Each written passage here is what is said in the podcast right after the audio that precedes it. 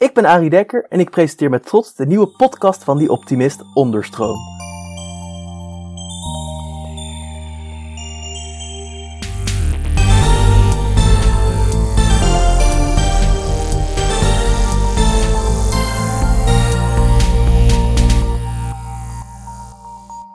Hallo iedereen, zoals altijd bieden wij om de week een podium aan mensen en ideeën die meer aandacht verdienen. Vandaag spreek ik met healingcoach Merenne Roma. Hallo Merenne. Om te beginnen, vertel eens wat over jezelf. Een moeilijke vraag altijd om mee te beginnen. Ja, ik vind dat ook wel. Misschien moet ik hem maar eens gaan aanpassen, deze vraag. Maar ik vind het toch altijd leuk om wel iets te weten over de persoon, voordat we de luisteraars gaan ontbloten aan het onderwerp. Oké. Nou, ik ben coach. Ik ben hoogsensitief, want we gaan het hebben over hoogsensitiviteit, heb ik begrepen, hè? Je bent het ook zelf dus. Uh, ik ben het ook zelf, ja. En werk al vijfentwintig jaar met mensen die min of meer ook hoogsensitief zijn. Ook mensen die niet hoogsensitief zijn. Ik heb er ook een boek over geschreven dat vorig jaar uitgekomen is. En dat door de optimist gepubliceerd is. Jazeker. Ja, dat is zo'n beetje nog meer. Ja, nee, ja nee, ik denk dat je ook al best wel uh, wat hebt gezegd. Ja, je hebt er inderdaad een boek erover uitgegeven. Daar gaan we straks denk ik ook nog wel uh, een klein beetje over hebben. Want dat is natuurlijk ook altijd wel iets dat je doet tijdens de podcast. Een kleine plug noemen we dat in de podcast lingo. Laten we eerst gewoon even uh, het onderwerp induiken. Want ik moet zeggen, als jij zegt, nou, ik ben hoogsensitief, dan zit ik niet zo van, oh ja, wat? Uh, wat is hoogsensitiviteit dan precies? Ja, hoogsensitiviteit, dat wordt genoemd als mensen snel overprikkeld raken. Dat uit de omgeving ze prikkels oppikken die via hun zintuigen binnenkomen en uiteindelijk hun centraal zenuwstelsel overprikkelen. En dat kan zich op allerlei manieren uiten. Maar het zijn heel vaak, ik, heb het dan, ik trek het breder, dat is dus de definitie, via je zintuigen raak je overprikkeld. En dat heeft heel erg sterk effect op, op je zenuwstelsel. Um, maar even dan nog, want hoe bedoel je dat dan? Bedoel je dan dus dat ik heel veel voel en dan dus zie en heel veel ruik en dat dat dan dus ervoor zorgt dat ik... Ja. Wat, wat, en wat, wat zorgt dan het zenuwstelsel? Wat heeft dat dan voor rol daarin? Hoe nou, dat, dat, dat is het effect van dat je daar dus overstrest van kan raken. Of gestrest ah, van kan raken. Dus het gaat inderdaad over als je muziek hoort en je hoort dat te lang of te hard, dan wordt het lawaai. Heel veel wordt dus ongefilterd binnengelaten in die persoon. Dus waar een ander zijn schouders over optrekt, van, ja, weet je, een beetje, ja, nou, maakt me niet zoveel uit. Ja. Kan dus een hoogsensitief persoon zeggen, jeetje, dit trek ik niet. Ik neem altijd een voorbeeld als de Kalverstraat in Amsterdam op de zaterdag. Die is nu leeg, maar Jammer, uh, die ja. was vroeger behoorlijk vol. Dan komen al die indrukken binnen, in dat binnenoog. Dus niet eens met je twee ogen, maar ook met dat binnenoog. Ah, en dat, derde oog. Dat, dat duurt heel lang voordat je al die beelden uit je systeem hebt. Dus dan doe je je ogen 's nachts dicht en dat gaat maar door, gaat maar door. Dus het duurt heel lang voordat je dat verwerkt hebt. Bij je ogen, die kun je tenminste nog sluiten. Hè? Maar je oren is heel moeilijk om dat te sluiten. Dus als daar geluid binnenkomt, wordt dat ongefilterd binnengelaten. En dat wordt dus heel groot. Ja, dat snap ik wel. Hetzelfde geldt ook over voelen. En dan heb je het over buikgevoel. Sommige mensen, daar staat het, zeg maar even zo de buik open. Die kunnen dus voelen wat andere mensen voelen. En oh, die voelen dat... Ik ken iemand die dat heeft toevallig inderdaad. Wat interessant, wat grappig. Dat is dus hoogsensitiviteit ook. Dat is een vorm van hoogsensitiviteit. Ik neem dat erbij, hè? Maar in de boeken staat en de wetenschap gaat alleen over de zintuigen.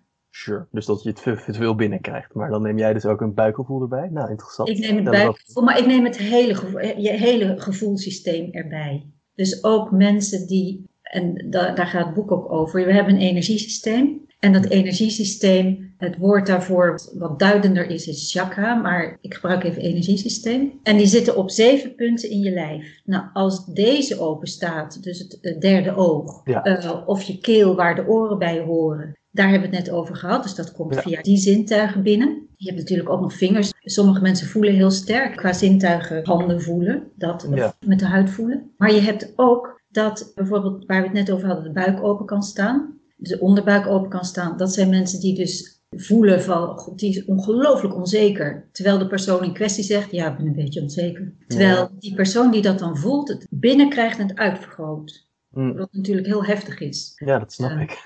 Lijkt me niet heel fijn, nee, als je het zo zegt. nee, nee, is het ook niet voor die mensen. Die moeten echt leren van, dat is die persoon. Als ik daar uit die situatie stap, mm. dan ben ik het kwijt. Dan, is, dan weet ik dat het niet meer van mij is. Het andere gedeelte is dat bijvoorbeeld die maagplek, dat is ook zo'n chakra, gaat over eigenwaarde. Die staan bij heel veel mensen open en die hebben dus de waardering nodig. Dus als iemand daarin voelt van iemand is boos of iemand is die loopt te manipuleren of machtsspel te plegen, dat komt bij hun daar dus binnen en dat vergroot zich uit. Terwijl een ander denkt, ja, machtspelletje, ja, politiek, ja, weet je, schouders optrekken. Ja. Hebben die mensen heel sterk het gevoel van, dit gaat over mij. Dit komt zo sterk in mij binnen, ze doen iets met mij.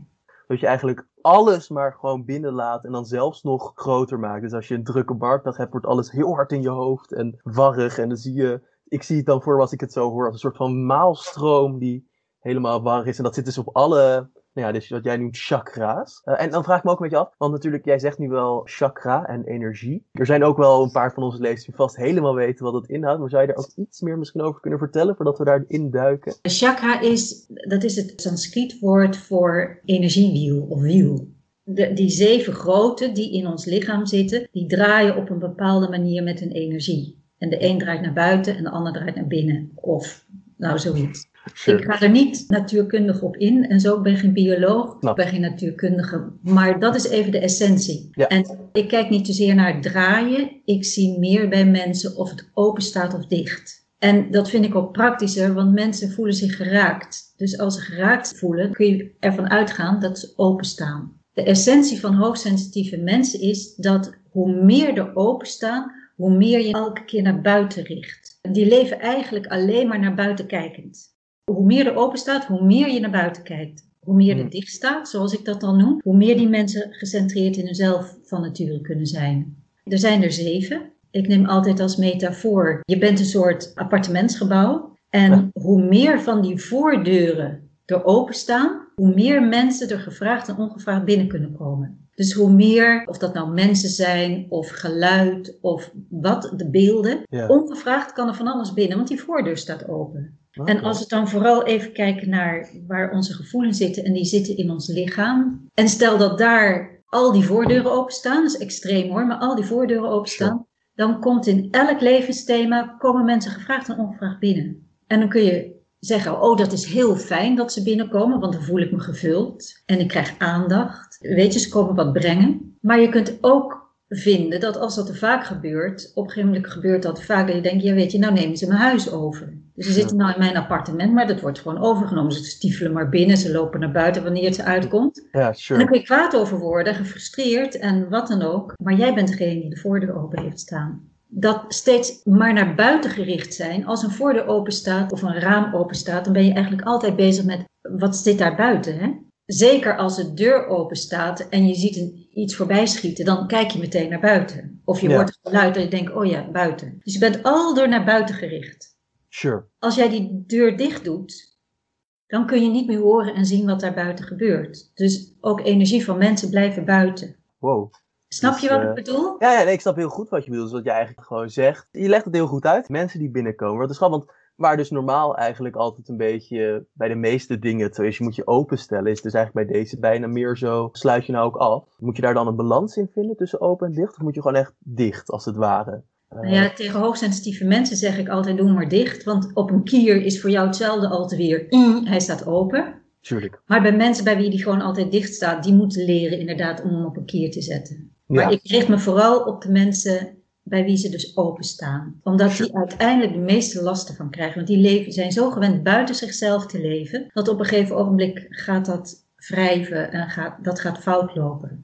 Ja, tuurlijk. Ja, en wat ook grappig is, ik heb er natuurlijk al wat over gelezen ook zelf. Dat vind ik altijd interessant, om uh, wel belezen een podcast in te gaan. En ik las ook ergens dat er wel een connectie wordt gelegd tussen hoogsensitiviteit en extroverte en introverte mensen. Is dat, speelt dat nog een rol? Want als ik dit zo hoor, denk ik meteen eigenlijk extrovert en introvert. Ja, wat zijn de kenmerken van extraverten? Ja. Uh, aan de ene kant richten ze zich naar buiten, maar mm-hmm. het zijn geen hele echte... Dat kan wel hoor, een hele luide, enthousiaste, ik moet overal bij zijn mensen. Nee, precies. Die kunnen er zeker zijn, maar het zijn ook mensen die zich, om weer even op te laden, terugtrekken. Die heel veel behoefte hebben op een gegeven moment van laat mij maar thuis, laat mij maar even weer in rust thuis zijn. Dus het zijn geen uitersten daarin. Oh ja, tuurlijk, ja. Oh, dus het is niet per se, want als ik het zo hoor, zou ik denken dat een introvert iemand eerder dan hoogsensitief zou zijn, omdat hij veel meer op zichzelf al gericht is. Dus als dan alles open staat, Maar dat is dus niet hoe dat werkt. Dat begrijp ik dan verkeerd, denk ik. Nee, nee want uh, hoogsensitieve mensen zijn mm-hmm. in het beginsel niet in zichzelf geïnteresseerd. Die zijn alleen maar bezig met wat hebben anderen nodig? Wat vinden anderen van ons, van mij? Wat vinden, weet je, die zijn altijd bezig met wat, oh. wat er in die buitenwereld speelt. Wat ja. is het effect daarvan op mij? Vinden ze me wel lief? Vinden ze me wel goed? Vinden ze me, als ik dit doe, mag ik wel afgaan? Nee, want dan worden ze boos. Of doe ik iets fout? Zijn ze boos op mij? Daar kan ik weer niet tegen. Dus het is, het is heel delicaat wat dat dan gaat. Ze leven heel erg naar buiten gericht om te ontdekken wie ze zelf zijn.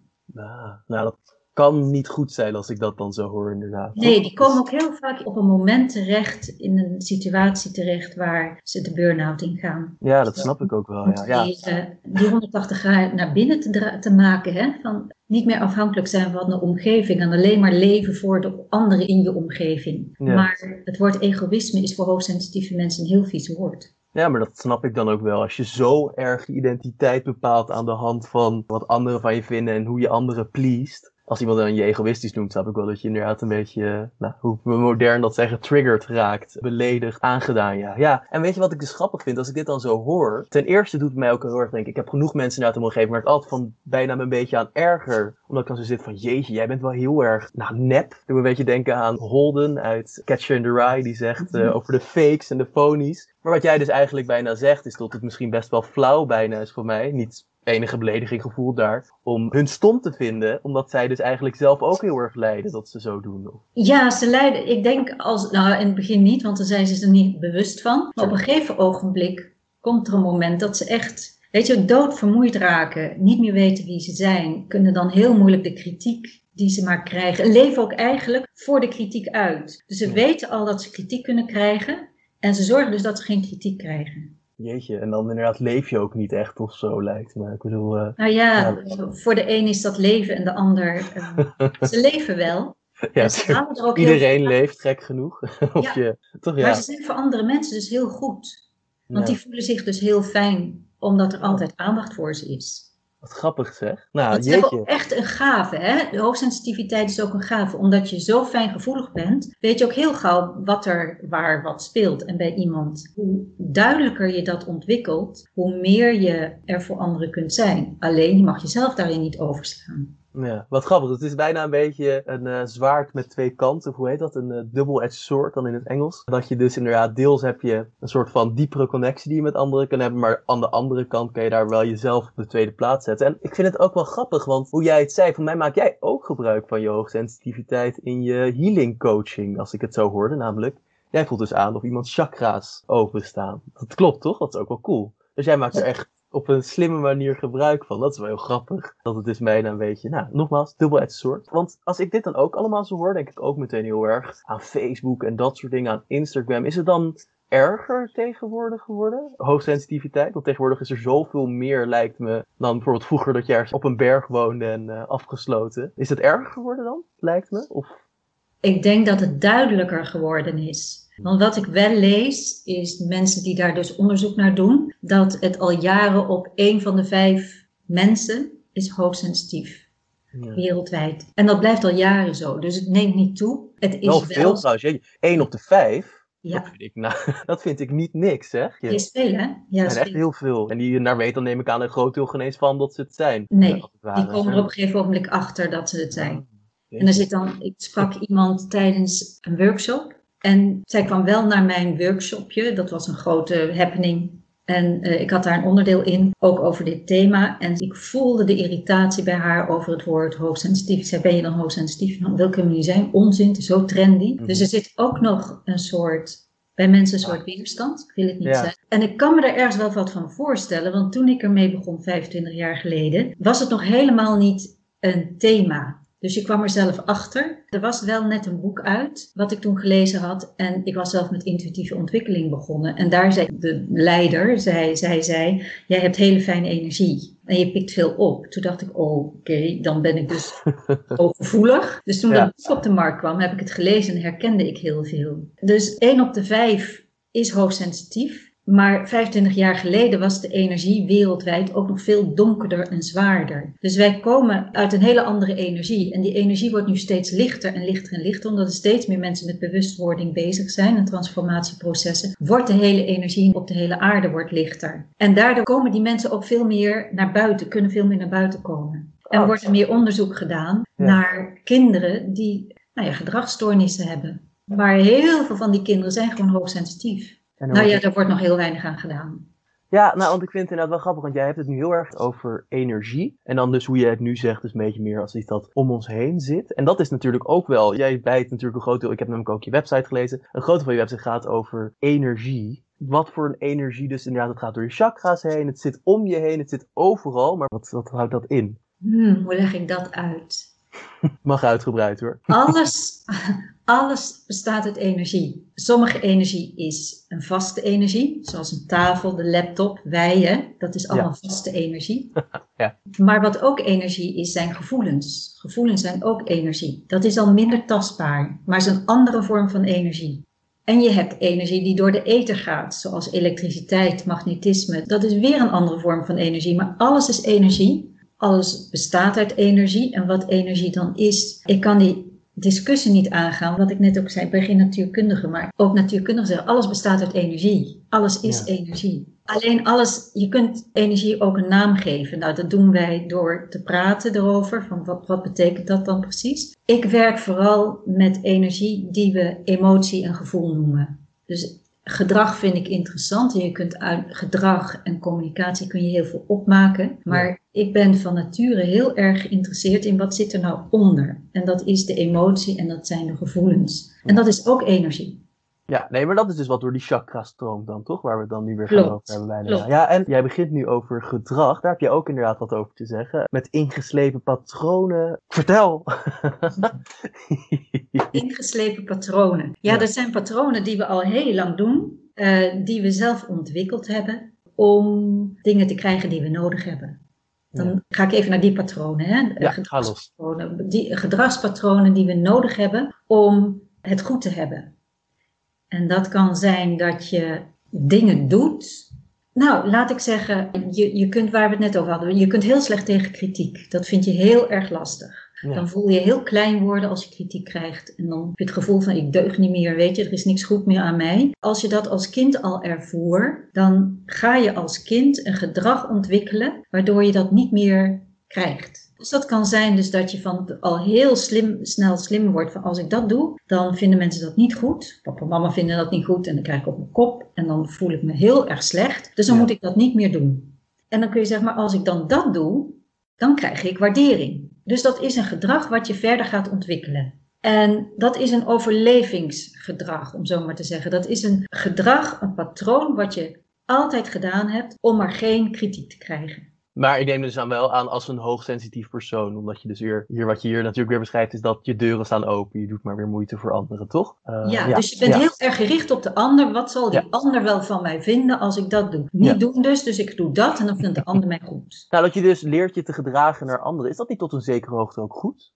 Als ik het zo hoor, worden we niet super asociaal als we alleen maar voor onszelf gaan? Of ziet ik daar een beetje, sla ik daar de plank mis? Nou, dat gedrag, dat gaat op een gegeven moment tegen ons werken. Mm. En daaraan merk je dat het een overlevingsgedragpatroon geworden is, of was. Mm. En als dat gedrag tegen je gaat werken, doordat mensen de, op dat gedrag kritiek gaan hebben, of meer van je vinden of willen, dan gaat het schuiven. En dan is het belangrijk om naar jezelf te gaan kijken van waar komt dit gedrag vandaan? Waarom heb ik dit gedrag nog nodig? Waarom doe ik het nog? Kan ik dat veranderen? En dan ga je naar binnen, dan leid ik mensen naar binnen om emotioneel jezelf te leren geven wat je nodig hebt. En dan kan je dat gedrag afleggen. Dus er ja. komt een veel authentieker gedrag naar voren, waarin je bijvoorbeeld veel meer laat zien wie je bent en laat horen wie je bent en wat je ergens van vindt. Of misschien kan het ook wel zo zijn dat je beter je grenzen gaat aangeven. Van dit wil ik niet. Hier doe ik niet meer aan mee. Mm-hmm. Of hier zit ik niet meer op mijn plek. Ik ga naar wat anders op zoek. Het kan van alles zijn. Maar een ingeslepen patroongedrag, zoals ik dat bedoeld heb,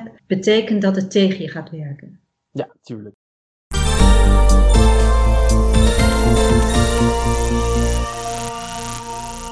Waar ik ook over las op je website. Het zijn allemaal dingen die ik heb gelezen, dus vandaar dat ik erover doorvraag. Want ik vond het allemaal interessant, maar ja, dan weet ik natuurlijk niet helemaal hoe het zat. Want dus hierbij uh, is eigenlijk het belangrijkste kracht en liefde, las ik ook er.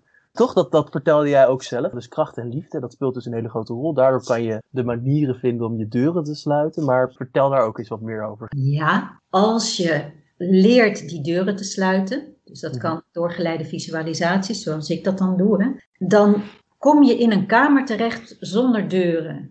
Het liefst ook zonder ramen. Dus ik laat mensen altijd een kamer dan op die plek visualiseren, waar ze helemaal binnenin zitten. Dus geen contact meer met die buitenwereld hebben. En wat gebeurt er dan emotioneel? En emotioneel kunnen mensen dan in een gevoel terechtkomen van, ik ga me nu heel eenzaam voelen. Dat is dan een veeg teken. Dan heb je zo duidelijk de buitenwereld nodig om die eenzaamheid op te heffen. Maar ga je oefenen om steeds meer in die kamer te zitten, dan krijg je het gevoel, maar ik ben hier veilig, ik ben hier beschermd en ik kan hier helemaal zijn wie ik ben. Dus ik heb het goed met mezelf daarbinnen. Het gaat in die kamers vooral over hoe je je voelt.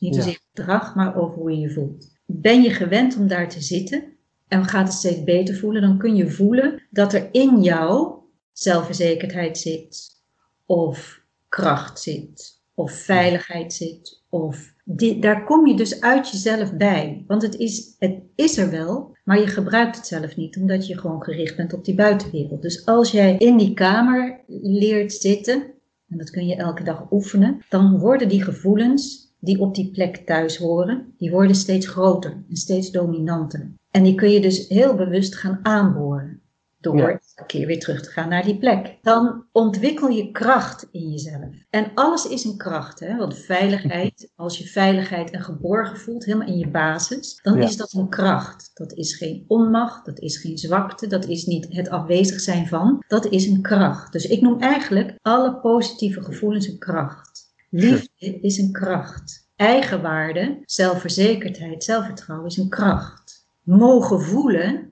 is een kracht. Niet mogen voelen van jezelf is geen kracht. Dat is geoefend. Nee. Dus alles kun je een kracht noemen. Nou, dus alles dat positief is. Of kan, ja, ook, iets kan ook een negatieve kracht zijn natuurlijk. Een beetje de antikracht. Maar ik snap wat je zegt. Maar toch geef je wel bij liefde wel iets meer, nou, iets meer diepte. Over liefde heb je wel iets meer te zeggen dan alleen het is een uh, kracht om dat te hebben. Klopt. Uh, ja. Zodra je van jezelf gaat houden, dat betekent dat je in jezelf, en dan begin ik even helemaal onderaan, de geborgenheid ja. en de veiligheid aan jezelf kunt geven. Omdat dat belangrijk voor je is, dat hoort bij je. Als je van je gevoelens gaat houden, als je van jezelf gaat houden in, in termen van mijn talenten, mijn vaardigheden, mijn waarden. Het diepe gevoel van eigenwaarde. Dit ben ik en ik mag zijn zoals ik ben. Dat is ook een vorm van liefde. En dan heb je liefde echt in je hart, hè? Betrokkenheid in eerste instantie bij jezelf, liefde voor jezelf. Ja. En dan gaan er dingen schuiven. Want narcisten zijn ook heel liefdevol voor zichzelf. Nou, alleen maar van zichzelf wordt er gezegd, hè? Maar je hebt die liefde voor jezelf nodig, de pure vorm van liefde, voor, de echte vorm van liefde voor jezelf nodig, omdat je dan pas heel respectvol en liefdevol naar buiten kunt treden. Dus ja. het is niet alleen maar, kijk, die anderen die blijven gewoon voor jezelf. Respect voor jezelf. Als je respect hebt voor jezelf, dat betekent ik omarm mezelf zoals ik ben en ik mag zijn wie ik ben. En dan ben ik niet meer bang voor. Dan ben ik ook niet meer bang voor een ander dat die wat van me vindt. Mag je van me vinden? Zijn probleem, ja. haar probleem als hij iets niet goed vindt. Als hij iets heel erg goed vindt van mij, maakt dat niet meer mijn dag. Van wauw, iemand vindt me goed, heel grote waardering, mijn dag is helemaal gemaakt. Dat speelt niet meer, want je weet, ja, maar dit ben ik en dit doe ik en ik heb dat allemaal niet meer nodig. Al die ja. waarderingen, al die... Nou, als je daar zit, dat, dat noem ik kracht, hè. Dan kan die liefde, dan kan je daar ook van gaan houden. Dus je kunt ook van, liefde voor jezelf gaan voelen dan. Ja, en liefde gaat veel dieper. Dat is echt... Ik heb in mijn eigen groeiproces ook ervaren dat je kunt bij die, dat zelfrespect heel goed uitkomen. Maar liefde voor jezelf gaat toch dieper, is toch omvattender, is toch zachter, Hm. Ja, er zijn, dat, dat voelt anders. En hoe kom je daar dan mee in aanraking eigenlijk? Hoe versterk ik dat? Want je zegt dus inderdaad, het is goed om dat te hebben. Je straalt dat, zover je dat dus nog steeds uitstraalt. Want je moet natuurlijk voor een deel jezelf afsluiten. Positiviteit uit en dus nogmaals liefde, warm gevoel. Maar hoe moet ik dat dan aansterken als het zo diep ligt? Want respect snap ik wel natuurlijk, maar... Daar heb je dat hart voor nodig. En ons hart, heb ik het niet per se over het fysieke hart, als wel dat hartchakra heb je ervoor nodig. Dus de energie, de gevoelens die je achter je borstbeen kunt voelen. En dat kan jij, dat kan ik, dat kan iedereen. Achter je borstbeen zit een plek en die kun je fysiek voelen, maar die kun je ook emotioneel voelen. Want stel dat we liefdesverdriet hebben, dan voel je dat daar. Ja, precies. Je voelt het niet in je grote teen, liefdesverdriet, je voelt het daar. En dat is de andere kant van liefde voelen. Dus je kunt dat hartchakra opbouwen helemaal voor jezelf. Wat ik net ook als een kamer visualiseerde, als metafoor ja. gaf. En ik merk bij mensen, als ik dat doe, maar natuurlijk ook bij mezelf heb ik dat gemerkt. Dat is anders dan dat chakra van eigenwaarde wat daaronder zit, in die maagstreek. Die energie voelt daar en de gevoelens voelen daar zo anders aan dan in het hart. Dat als mensen uit zo'n visualisatie komen, dan zeggen ze ook, jeetje, dit is zo anders dan, die, dan wat we hiervoor gedaan hebben. Dus je merkt ook dat, en dat vind ik het mooie, dat elk chakra een, andere, een ander gevoel heeft. Andere ja. thema's bij horen. Dus een ja. andere energie heeft. Dus eigenlijk als ik nu even, dan even alles overzienend kijk naar hoe jij hoogsensitiviteit ziet en hoe jij ermee omgaat. En dus in je healing coaching natuurlijk ook, niet alleen jijzelf. Is dus eigenlijk, ten eerste leer je je deuren af te sluiten.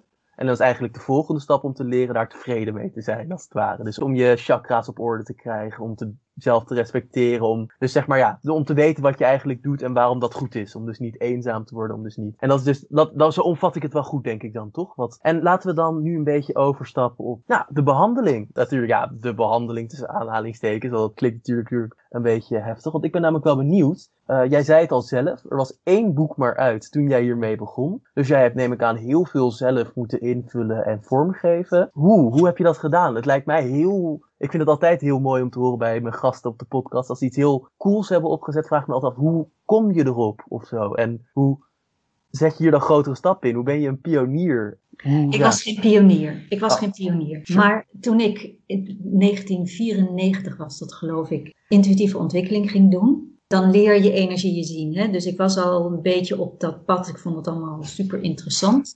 En dat ben ik gaan doen. Daar leerde ik over de chakra's. Dus degene die daar al veel langer mee bezig was, die heeft mij dat geleerd. Ik ben geen reader geworden, maar ik, want dan denk ik, ja weet je, dan zeg ik aan mensen wat ik op dat moment zie en dan lopen ze weg en ik heb veel plezier ermee. Mag je dat zelf helemaal uitwerken? Ik, voor mij was het meer, ik wilde coach zijn. Dus wat ik geleerd heb is... In eerste instantie bij mezelf al die visualisaties doen die ik daar leerde. Om te kijken, hoe ziet het bij mij eruit? En als ik daarin ga zitten, wat voor vorm krijg ik het dan? En hoe voelt dat? En als ik dat elke dag doe, wat gebeurt er met mijn gevoelens? Hmm. En toen merkte ik dat ik mezelf aan het opbouwen was. Dus ik kreeg veel meer zelfvertrouwen, veel meer zelfverzekerdheid, veel meer eigenwaarde. Toen dacht ik, hé, als dat bij mij zo werkt, dan moet dat ook bij andere mensen werken.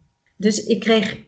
cliënten via omwegen om presentatieoefeningen te doen en zo. Ik zat toen nog erg in die communicatiehoek vanuit de logopedie. Maar toen ben ik dat soort visualisaties met mensen gaan doen om te kijken wat gebeurt er met jouw uitstraling en presentatie van jezelf als je dat doet. En ik zag, en daardoor leerde ik ook weer van die mensen, van hoe, hoe ziet het bij hun eruit? Want dat gaven ze terug. Hoe voelt het bij hun? Dat gaven ze ook terug. Toen dacht ik, goh, als het bij hun zo is, hoe werkt het dan bij mij? Dus ik leer, we leerden van elkaar. Ik deed begeleide visualisaties bij hun. En soms kreeg ik iets. En dan, als ik dan ook met mijn ogen dicht zit, want dat doe ik als ik met een geleide visualisatie doe, dan kijk ik met die ander mee. En ik hoor wat ze zeggen. En zij zeggen wat ze zien en voelen, heel kort. Ja. En toen dacht ik, goh, iemand zei van, oh nee, maar... Als die deur open gaat, dan zit mijn deur en dan voel ik me dat en dat weer. Dus wij die deur dicht gedaan. En van die persoon weet ik nog heel goed, heb ik geleerd van die deuren moeten dicht. Ja, dus precies. Ik ben toen ook bij mijzelf die deuren dicht gaan doen. Denk ik, ja, dit is het. Dus door elkaar leerden we heel veel. Dus ik ben geen pionier. Ik heb heel erg ook van al mijn coaches geleerd. En nu weet ik ongeveer wel hoe een chakra eruit hoort te zien. En, ja. en, wat, en dan is het heel erg individueel hoe mensen dat invullen, maar... De randjes weet ik wel, ja. Dus, wat grappig zeg. Ja. Dus je hebt het echt eigenlijk inderdaad in de praktijk geleerd. Dus gewoon echt door het veld in te gaan en met mensen te praten. En dan dus zo, ja. Dus vooral dat je die deuren hebt geleerd van een coachie. Dat is wel heel cool inderdaad. Dat kan ik me wel voorstellen. En ja, want het zijn dus sessies van twee uur, uh, las ik toch? Of in ieder geval de individuele. We hebben straks ook nog wel even denken over de teamsessies. Maar laten we het eerst even hebben over individueel. Hoe ziet zo'n sessie er dan uit? Ga je dan, nou, de ja. eerste sessie ben ik gewoon een doorsnee coach.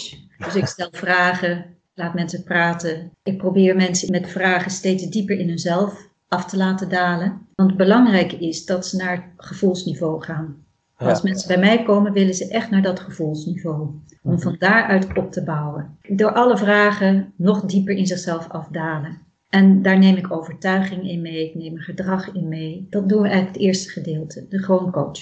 Maar het tweede gedeelte gaan we tegenover elkaar zitten. En dan doe ik een geleide visualisatie. En dan leid ik mensen eerst, zorg ik dat ze het hoofd heel rustig krijgen. Dus door te gronden, door ademhaling te doen. Nou ja, door. En alles visualiserend. Want ook visualiseren geeft gevoelens. Brengt gevoelens naar boven. En mooie visualisaties geven je altijd een bepaald gevoel. Hè, wat het dan ook is. Nou, dan leid ik je naar het hoofd. En dat hoofd maak je heel rustig. En dan leid ik je naar de plek. Naar een chakra. Waar we op dat moment mee te doen hebben. Dus waar het verhaal van de cliënt over gaat. Dus als dat iets op eigenwaarde, zelfverzekerdheid, zelfvertrouwenniveau, over kritiek gaat, wat dan ook. Dan gaan we naar dat derde chakra, dalen we af. Dus ik vraag iemand in het lichaam af te dalen naar die plek. Dan stel ik een vraag over hoe voelt die plek? Dus dat je hem fysiek voelt. Kan die verkrampt zijn of leeg of warm of alsof er een, een, een steen op ligt. Iedereen komt met een eigen invulling van oh zo voelt hij.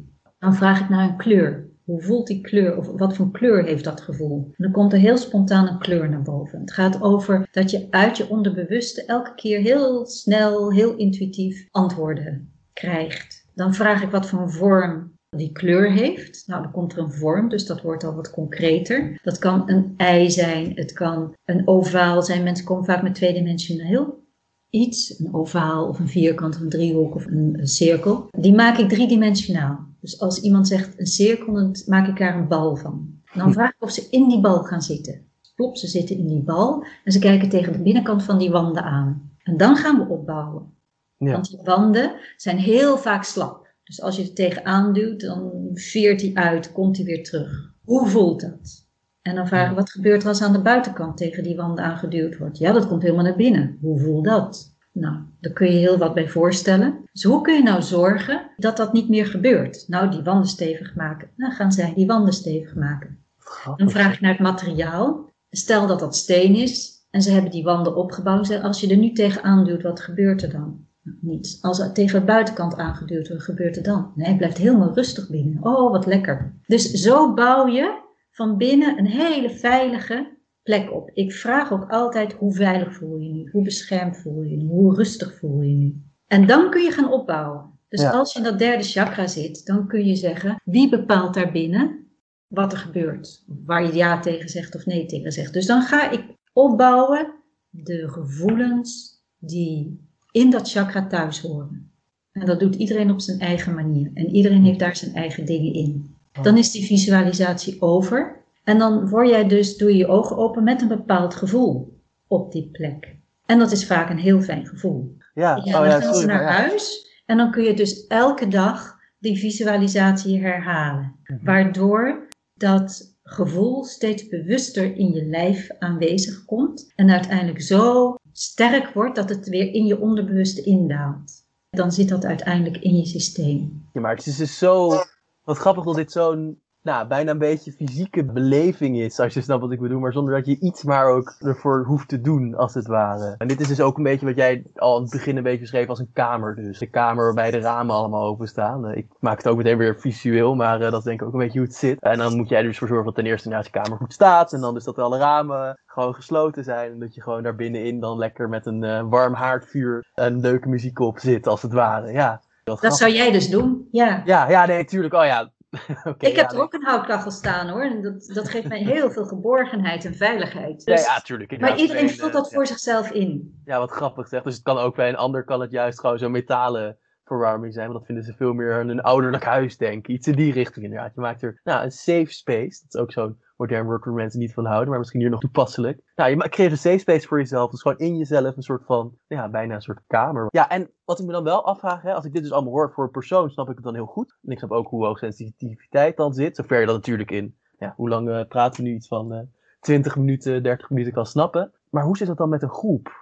Want ik, als ik zou zeggen, ja, heb je een groepskamer? Of, het zijn toch natuurlijk allemaal individuen? Nou ja, de groepen, dat kun je zeggen, dat zijn kleine groepen workshops, die ik dan, of retraites, die ik dan hier doe. En dat zijn kleine groepen, maar in die retraites krijgt iedereen individuele aandacht. Dus je doet wel oefeningen met elkaar, geleide visualisaties met elkaar. Dan, dan is meer het delen de verbindende factor. Maar in teamcoaching gaat het bij mij om die onderstroom. Hè? Ik heb het ook echt over de onderstroom in teamcoaching. Zo heet het en dat is ook. Ja. Zeg je, ik noem het ook echt zo. Ja, ja, dat is grappig, toevallig. Ja, dat is, weet je, in een team, onderstroom zijn gevoelens. Waar we het net in coaching ook over gehad hebben, hè, waar het hele gesprek over gaat. Dus eigenlijk gaat het allemaal over gevoelens. En dat zit natuurlijk ook in een team. Al, want iedereen, het zijn allemaal mensen die een team maken. Dus in alle mensen zitten gevoelens en emoties en blokkades. En die breng je samen in een team. Nou, ontstaat er iets in een team, door wat voor situatie ook, dan kan er een onderstroom gaan ontstaan die negatief is. Als daar te veel mensen uit het team in meedoen.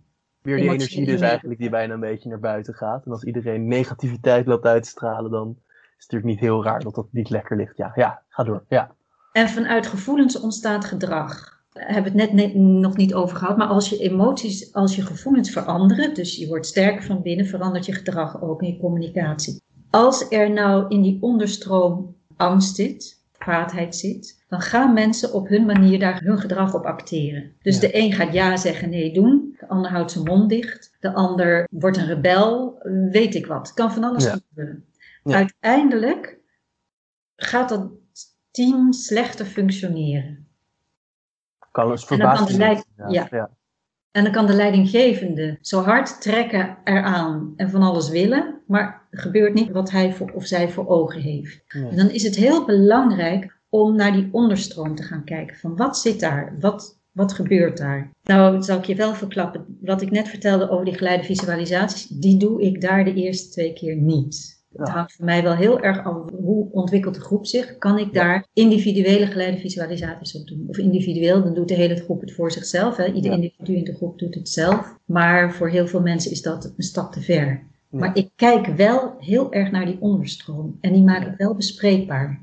Aha, dus wel eerst, maar eerst even aftasten. Ja, dat snap ik ook wel. Je duikt er niet meteen uh, als een botte bel in, als het ware. Al gaat het wel snel. Ja? Want ja, ik heb wel gemerkt dat met een uur het veilig genoeg is om al de oefening te doen, om te kijken, wat ligt hier nou onder? Waar zijn jullie nou be- mee bezig? En ja, die ervaring heb ik, dat dat dus heel snel gaat. Mm-hmm. En ja, dan doe ik oefeningen en allerlei dingen, waardoor dat allemaal geuit wordt en naar boven kan komen. En dat ja. mensen uh, dat met elkaar gaan delen. Maar dus wel grappig hoe een team jaren elkaar kan haten en doen. En dat dus eigenlijk maar een uurtje, nou, een soort zelfbewustwording nodig is om al... Nee, nee, nee, nee, nee, dat zeg ik niet. Nee, oh. Het team voelt zich uiteindelijk veilig genoeg om ermee aan de gang te gaan. Oh ja, tuurlijk. Dat is wel anders ja. dan dat er bewustwording beetje... helemaal... Nee, nee, ja, ik zei het een beetje kort, maar wat ik dus gewoon meer bedoel is dat iets dat voelt als een heel groot probleem, dat in ieder geval de beginselen kunnen worden gemaakt door van, ja, inderdaad, dat je ermee aan de slag kan, eigenlijk al zo snel mee aan de slag kan en nou, dingen mee kan doen die kunnen zorgen dat het weer opgelost wordt. Dat vind ik heel grappig om te horen. Dingen die je zo lang dwars zit. Hey, en wij gaan nu natuurlijk alweer een beetje richting het einde van de podcast, jammer genoeg. Dus ik had één laatste vraag die ik persoonlijk wel interessant vind om ermee af te sluiten. Heb jij nou nog een uh, oefening die de luisteraars thuis kunnen doen? Een voorbeeld? Een, uh, nou, want het is natuurlijk ook heel erg met oefeningen. Heb je nou iets even wat wij ook nog kunnen doen voordat we echt er helemaal in duiken? Een soort voorbereidende oefening?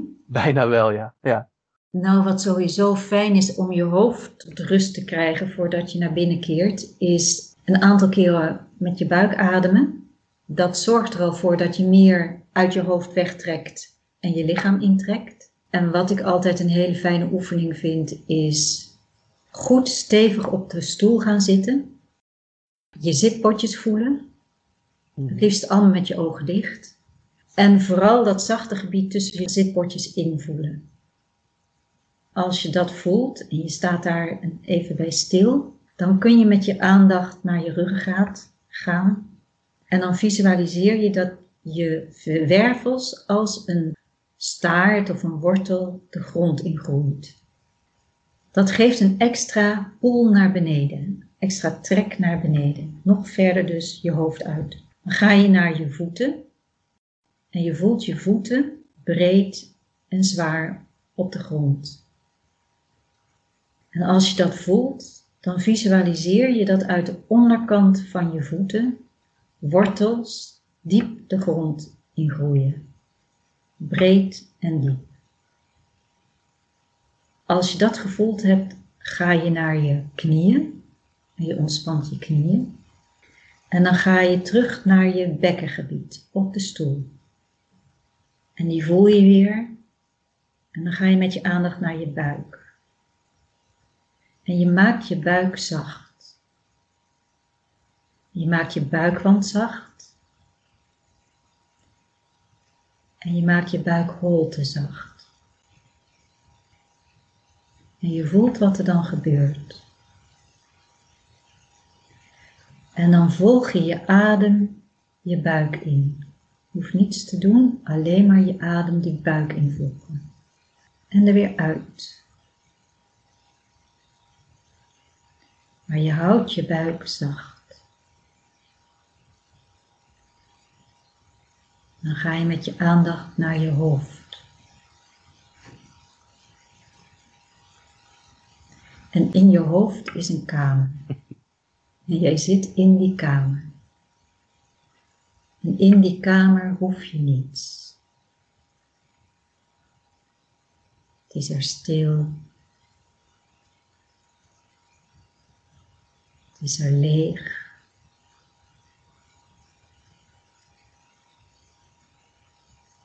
Helemaal niets. En als je nog niet slaapt, doe je je ogen weer open. ah, Lukte ja. het je een beetje? Nou, ik moet zeggen, ik zat al meteen helemaal naast te ontspannen. Maar ik zag zelfs dat jij het niet kon laten om stiekem een beetje mee te doen, zeg. Heerlijk, ja. zeg. Nou, ik weet zeker dat de luisteraars dit hartstikke lekker gaan vinden om te doen. Nou...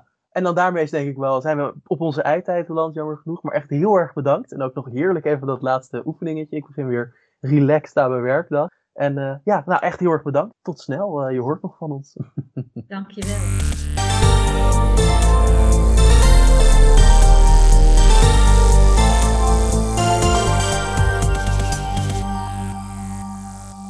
Poeh, nou, ik ben helemaal ontspannen. Normaal zou ik nu over waar je de podcast kan luisteren beginnen, maar het is tijd om ons nieuwste segment te introduceren. Het luisteraarsegment, Luisteraar in Beeld.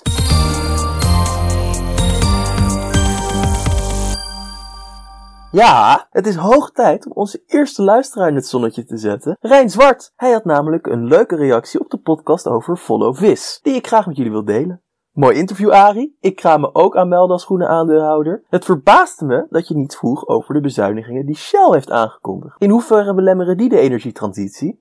Dit vond ik nou ook een goede vraag, dus heb ik nog even contact gezocht met Mark van Baal om hem hierover aan de tand te voelen. Allereerst, hartelijk welkom als groene aandeelhouder natuurlijk. In antwoord op je vraag, ja, de podcast was natuurlijk opgenomen voordat Shell die enorme bezuinigingen aankondigde en die enorme hoeveelheid ontslagen. Onze reactie daarop is, ten eerste, dit lijkt vooral een reactie op de lage olieprijs en niet een reactie op de klimaatcrisis. En helaas voor al die mensen heeft het bestuur van Shell te lang vastgehouden aan het oude businessmodel. Als Shell eerder was gaan diversificeren, als Shell eerder windparken op zee had gebouwd, zonnepanelen in de Sahara had gezet, was het niet zo afhankelijk geweest van de olieprijs en was de klap niet zo hard aangekomen. Laten we hopen dat de olieprijs snel weer omhoog komt, zodat Shell weer genoeg geld heeft om echt grootschalig te gaan investeren in de energietransitie naar een duurzame energievoorziening. Het uitgebreide antwoord vind je in een interview op de Nieuwsbv, waarvan ik Arie de link zal sturen. Nogmaals, welkom bij Follow This. Ik zal de link bij link zetten. Als dit de eerste podcast is die je van ons hoort, kan je via onze website, Spotify of welke plek je dan ook graag podcast luistert, de hele podcast over Follow This luisteren, waar dit dus een reactie op was. Hierin vertelt Mark hoe hij na een lange journalistieke carrière erachter kwam dat er maar één manier is om echt verandering teweeg te brengen in de oliewereld, van binnenuit. Wij zijn er over twee weken weer, maar in de tussentijd hoef je natuurlijk niet met je duimen te gaan zitten draaien. Zo is het nieuwste nummer van die Optimist honderdvierennegentig uit, met als coverthema talent, waarin onder andere rapper Ali B en het zesjarige wonderkind Jaden Ordones vertellen wat talent volgens hen inhoudt. Daarnaast kan je natuurlijk ook altijd de podcast een mail sturen met vragen, inspiratie of gewoon om te laten weten hoe leuk je ons vindt via redactie punt die optimist punt n l of via de reacties onder ons websitebericht. Wie weet ben jij dan de volgende lezer in het luisteraarsegment. Als laatste wil ik ook nog Anouk Wolf bedanken voor het maken van de muziek van deze podcast.